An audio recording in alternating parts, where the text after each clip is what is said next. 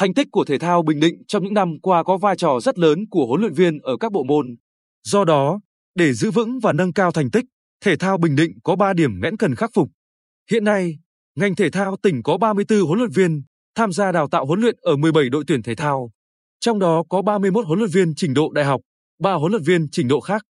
Phần lớn trong số các huấn luyện viên thể thao Bình Định có xuất phát từ vận động viên, sau khi giải nghệ được định hướng tiếp tục gắn bó với bộ môn trong công tác huấn luyện.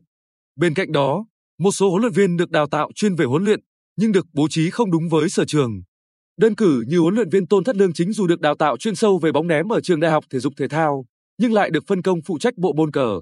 Dẫu vậy, với tinh thần chịu khó học hỏi, ông vẫn đào tạo nên nhiều thế hệ vận động viên xuất sắc như Hồ Thị Thanh Hồng, Trần Quang Nhật, Châu Thị Ngọc Giao, Nguyễn Thị Thúy Chiên, Trần Thị Như Ý,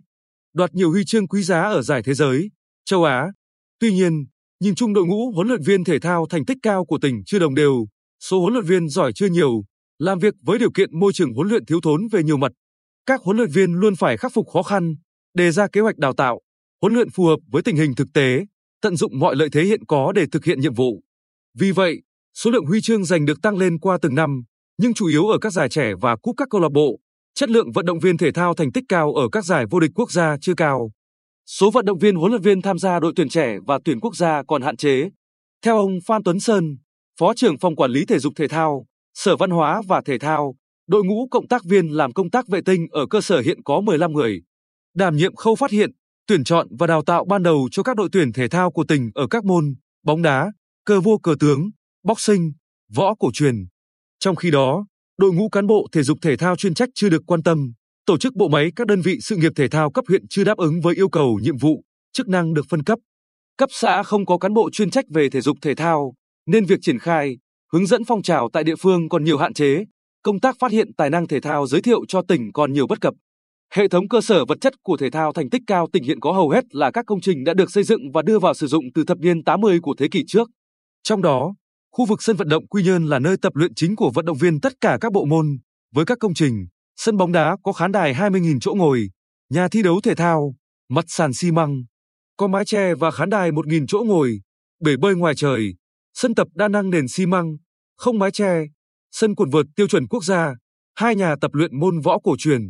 Khu nhà ăn, ở của vận động viên được xây dựng ở hai cơ sở, khu vực sân vận động Quy Nhơn gồm dãy nhà ở 3 tầng, 30 phòng, hiện giao cho câu lạc bộ bóng đá Topeland Bình Định sử dụng tầng 2 và một phần tầng 3 với 13 phòng.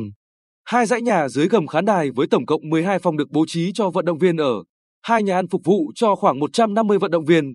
Cơ sở thuộc trường năng khiếu thể thao cũ có khu nhà ở 4 tầng, 30 phòng. Sau quá trình sử dụng, nhiều công trình đã hư hỏng, xuống cấp. Trong vài năm gần đây, ngành thể thao đã tiến hành sửa chữa khán đài, gian đèn, các phòng chức năng và mặt sân bóng đá, nâng cấp một số hạng mục hư hỏng của bể bơi, sửa chữa nhà thi đấu. Tuy nhiên, hầu hết các công trình đều chưa đáp ứng các tiêu chuẩn quốc gia cũng như yêu cầu tập luyện, thi đấu của các đội tuyển. Một số giải đấu cấp quốc gia dự kiến được tổ chức tại thành phố Quy Nhơn, nhưng sau khi khảo sát cơ sở vật chất không đáp ứng yêu cầu, đơn vị tổ chức đã chọn địa phương khác.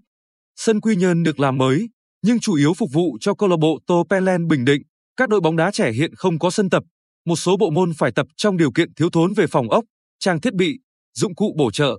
Thành tích của các môn vì thế cũng đi xuống thấy rõ. Bên cạnh đó, cơ sở vật chất phục vụ ăn, nghỉ và hồi phục sau tập luyện chưa đáp ứng với yêu cầu về chất lượng cũng như số lượng của vận động viên hiện nay. Vai trò của y học hồi phục, chăm sóc và chữa trị chấn thương trong quá trình đào tạo huấn luyện vận động viên rất quan trọng, nhưng các đội tuyển hiện vẫn chưa có phòng chăm sóc hồi phục thể lực cho vận động viên chấn thương và phòng tập thể lực đa năng. Hiện nay toàn tỉnh có 16 sân vận động, trong đó có một sân vận động có khán đài, 33 nhà tập luyện, thi đấu thể dục thể thao, 15 sân bóng đá 11 người, 60 sân bóng đá mini, 568 sân bóng truyền, 19 sân quần vợt, 61 bể bơi các loại. Tuy nhiên, sau thời gian dài không được cải tạo, sửa chữa, nhiều công trình do nhà nước đầu tư đã xuống cấp, chủ yếu phục vụ nhu cầu tập luyện của người dân và tổ chức một số giải đấu cấp xã, huyện. Các địa phương không có lực lượng quản lý, chăm sóc sân bãi nên hầu hết mặt sân bóng đá toàn sỏi, đá hoặc cỏ dại mọc um tùm. Để khắc phục phần nào tình trạng thiếu cơ sở vật chất phục vụ việc tập luyện hiện nay, Sở Văn hóa và Thể thao đã chỉ đạo các đơn vị nghiên cứu tận dụng cơ sở hạ tầng phục vụ tập luyện thể thao ở các địa phương, hướng đến việc xây dựng các tuyến năng khiếu ở cơ sở. Ông Nguyễn Quang Trung, Giám đốc Trung tâm huấn luyện và thi đấu thể thao tỉnh, cho hay thiếu địa điểm tập luyện là vấn đề bức xúc lớn nhất của các đội tuyển. Trong khi chờ đợi những giải pháp mang tính căn cơ, chúng tôi buộc phải khắc phục khó khăn, tận dụng cơ sở hiện có để các đội tập luyện. Mặt sàn nhà thi đấu sẽ được trải thảm để đáp ứng nhu cầu tập luyện của một số môn. Đội tuyển boxing cũng sẽ được trang bị dây dinh để quen với cảm giác thực tế hơn. Trước mắt, khi dịch COVID-19 cơ bản được kiểm soát, các đội bóng đá trẻ sẽ tạm thời thuê sân cỏ nhân tạo, hàng tuần có thể di chuyển đến các sân cỏ tự nhiên ở các huyện, thị xã để tập. Ông Tạ Xuân Chánh cho hay, hiện tỉnh đã đồng ý chủ trương xây dựng công trình nhà làm việc và các hạng mục liên quan của Trung tâm Võ Cổ truyền Bình Định. Ở giai đoạn tiếp theo, chúng tôi tiếp tục xin chủ trương xây dựng các sân bóng đá trẻ, xây dựng nhà tập thể lực đa năng, nhà hồi phục chấn thương và chăm sóc sức khỏe cho vận động viên, sửa chữa nhà ăn phòng ở cho vận động viên, đầu tư trang thiết bị dụng cụ. Một trong những công việc quan trọng là tập trung các nguồn lực của nhà nước và xã hội hóa đẩy nhanh việc đầu tư xây dựng các hạng mục công trình thể thao, đáp ứng nhu cầu tập luyện, thi đấu các môn thể thao thành tích cao và đăng cai các giải cấp quốc gia và quốc tế. Có như vậy thể thao Bình Định mới có điều kiện phát triển tương xứng với tiềm năng và thế mạnh sẵn có.